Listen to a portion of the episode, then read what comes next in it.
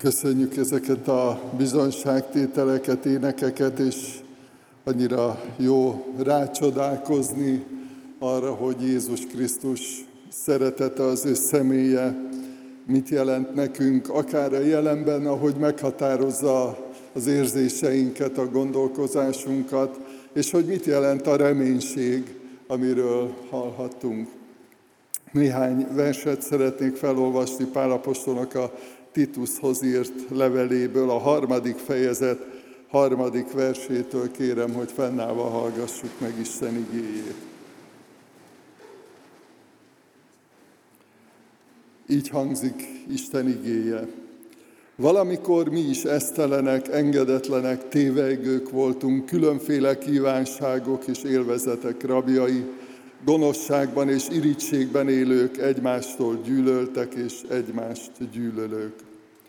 De amikor megjelent a mi üdvözítő Istenünk jósága és ember szeretete, nem az általunk véghez vitt igaz cselekedetekért, hanem az ő irgalmából üdvözített minket újjászülő és megújító fürdője a Szentlélek által, akit kitöltött ránk gazdagon Jézus Krisztus, a mi üdvözítőnk által, hogy az ő kegyelméből megigazulva reménységünk szerint részesei legyünk az örök életnek.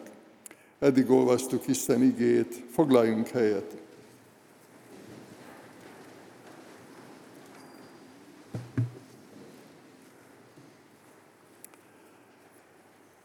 A gondolat, amit szeretnék veletek megosztani, az, hogy soha ne felejtsünk el néhány dolgot. Ugye hallottunk arról, hogy rendszeresen olvasunk Bibliát, olvasjuk Isten igéjét, de van, amikor újra kell gondolnunk, újra kell magunknak is olvasnunk, újra kell emlékeztetni magunkat, és néhány ilyen gondolatot szeretnék veletek megosztani az úrvacsorai közösség előtt. A cél, mondhatjuk azt, így az igaz Szentírás alapján, az igazi élet, a teljes élet, vagy más szóval az örök élet. Nem kevesebb és nem kisebb a célunk, mint az, hogy igazi életet éljünk, ne csak vegetáljunk, vagy ne csak úgy legyen, mint ahogy sokszor mondják, hogy hát ez nem is igazi élet, hanem tényleg az az élet, amit Isten ajándékozott nekünk, az legyen a miénk. Így fogalmazta meg a 7. versben Pál apostol, hogy részesei legyünk az örök életnek, és azt is tudjuk, a hitünkben benne van, a meggyőződésünkben benne van, hogy ez nem csak azt jelenti, hogy majd, ha egyszer meghalunk, vagy majd a távoli jövőben valamikor igazi életünk lesz, hanem az örök élet ajándéka, az üdvösség az, amit már most Isten át akar adni nekünk, akkor is, ha 73 évesek vagyunk, akkor is, ha 15 évesek vagyunk, tehát nem az életkor a legfontosabb ebben a tekintetben, hanem az isteni szándék, az isteni gondolat, az isteni akarat. Sokan beírik ma is kevesebbel, nem a teljes élettel, nem az igazi élettel, és ami talán még szomorúbb, vagy még ijesztőbb, hogy még keresztények között is előfordul, hogy beírjuk kevesebbel.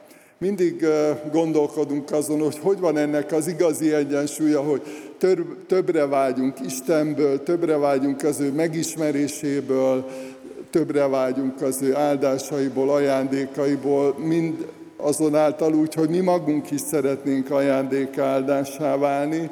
Ugyanakkor megelégedettek vagyunk, mert örülünk az életnek, és örülünk a kegyelemnek, a bűnbocsánatnak. Tehát bennünk van egyszerre a megelégedettség, a nyugalom, a békesség és a többrevágyásnak a feszültsége vagy késztetése.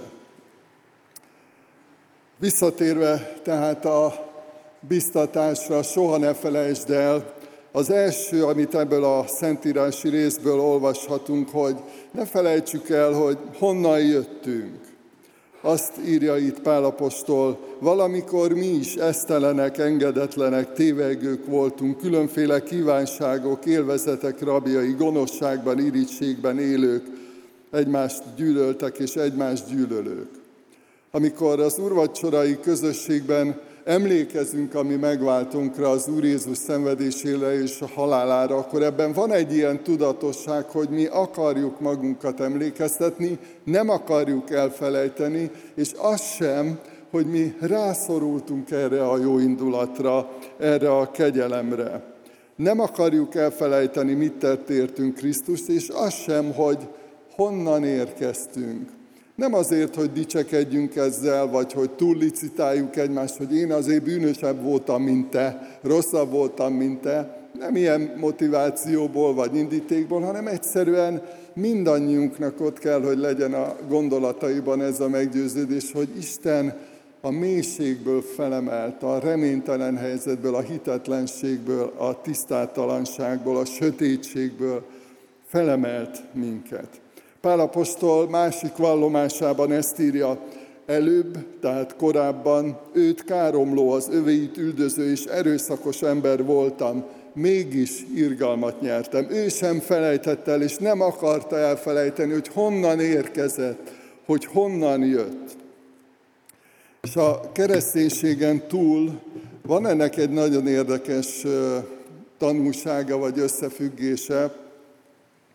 Ugye most egy kicsit a legutóbbi eredmény vagy eredmények miatt így a magyar társadalom egy kicsit újra a foci lázában ég, és nagyon érdekes emberek vannak a focisták között. Van egy illető, nem biztos, hogy jól ejtem a nevét, mert ugye külföldi, és nem tudok afrikaiul, illetve azt sem tudom, hogy Szenegálban milyen nyelven beszélnek, de úgy hívják ezt a fiatal embert, hogy Mané. És ő nyilatkozta egyébként állítólag, annyira én nem értek hozzá, állítólag most az egyik legkiválóbb labdarúgó az egész világon. És egy vallomását szeretném felolvasni. Éhes voltam. A mezőn kellett dolgoznom. Túléltem a nehéz időket, mezitláb fociztam. Nem végeztem iskolákat, de örülök, hogy ma azzal, ami a futballnak köszönhetően a jövedelmem, segíthetek az emberekre.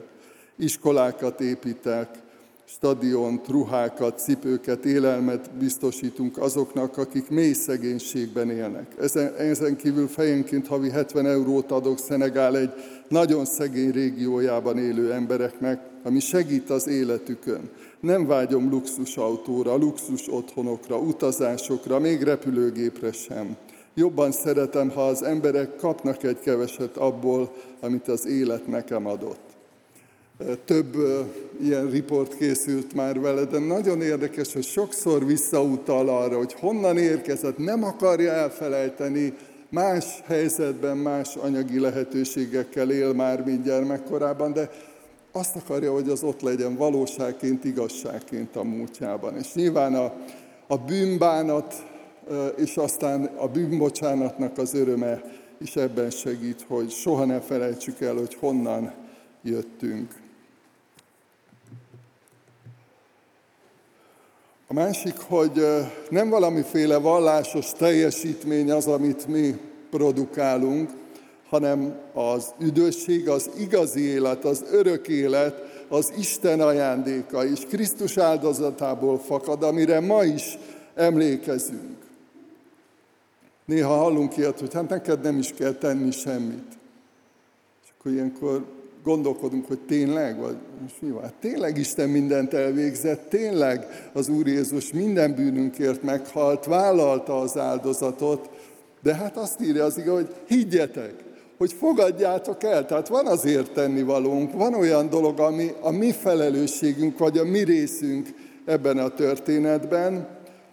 Van benne elfogadás, van benne döntés, ugye erről is hallhatunk ma már, amikor megszületik a döntés, hogy én Istennek adom a kormányrudat, Jézusnak adom a kormányt. Azt akarom, hogy ő irányítson. Van benne egy erőfeszítés, de nem ezért van örök életünk, nem ezért van igazi életünk, mert mi tettünk erőfeszítéseket, hanem azért alapvetően, mert ez Isten ajándéka. Nem az általunk véghez vitt igaz cselekedetekért, hanem az ő irgalmából üdvözített minket újjászülő és megújító fürdője a Szentlélek által. Fölvetődik a kérdés, hogy mi volt Istennek a az indítéka. Miért tette ezt? Miért hozott ilyen nagy áldozatot értünk? Erről is ír a 4. versben az ige. Megjelent a mi üdvözítő Istenünk jósága és emberszeretete. Érdekes, hogy nem csupán arról van szó, mert máshol is olvasunk, sok helyen olvasunk a Szentírásban Isten szeretetéről, hogy ő maga a szeretet, Isten a szeretet, de itt külön hangsúlyozza Pál apostol, hogy megjelent a mi üdvözítő Istenünk jóságos ember szeretete. Tehát, hogy minket szeret, embereket, az ő teremtményeit, akit a saját képére és hasonlatosságára teremtett. Vagy gondoljatok arra, amikor azt mondja az Úr Jézus, úgy szerette Isten a világot. Tehát ez a szeretet valóságos. Összhangban van az isteni szándék, az isteni kijelentés, az isteni ige és a megvalósulás. Mert hogy a kereszten történt események, amikor az Úr Jézus szenvedett és meghalt a bűneinkért, az a megvalósult ige, vagy ahogy János fogalmazza, a testé lett ige, ő maga az, aki ezt elhozta. Tehát az igazi élet Isten ajándéka. Ezért nevezzük, amit most is csinálunk, Isten tiszteletnek. Tisztelni akarjuk őt, imádni akarjuk őt, magasztalni akarjuk őt. Nem csupán emberi döntésekről vagy teljesítményről van szó. Isten, amikor visszahívott és visszafogadott minket, akkor nagyon jól tudta, hogy szükségünk van támogatásra. Szükségünk van arra, hogy mint ahogy a teremtést követően is együtt működjünk vele, hogy beszélgessünk vele, hogy meghatározza, hogy hogyan gondolkodjunk és mit tegyünk. És azt is tudta, hogy erre egyedül nem vagyunk képesek. Elküldte az ő drága lelkét. Azt olvastuk itt az igében, hogy kitöltött ránk gazdagon Jézus Krisztus, ami üdvözítőnk által kitöltötte ránk az ő lelkét. Meghatározza a célt, ugye az igazi élet, a teljes élet. Meghatározza a küldetést, ugye Illés, illetve Sámuel kapcsán is beszéltem ma már erről, hogy vannak meghatározott küldetéseink Istentől. És az erkölcsi kérdések tekintetében, vagy éppen a jelenfejlődésben, vagy a szolgálatban. Hát ehhez adja Isten az ő drága lelkét. Bölcsé teszlek, értelmessé teszlek. Képességeket adok neked, kegyelmi ajándékokat adok neked, erőt adok neked, bátorságot adok neked. Valóságos az Isten jelenlétében az az isteni erő és bölcsesség áradat, ami eljut hozzánk. És megígérte Isten, hogy azt a jó munkát, amit elkezdett bennünk, azt elvégzi a Krisztus napjára.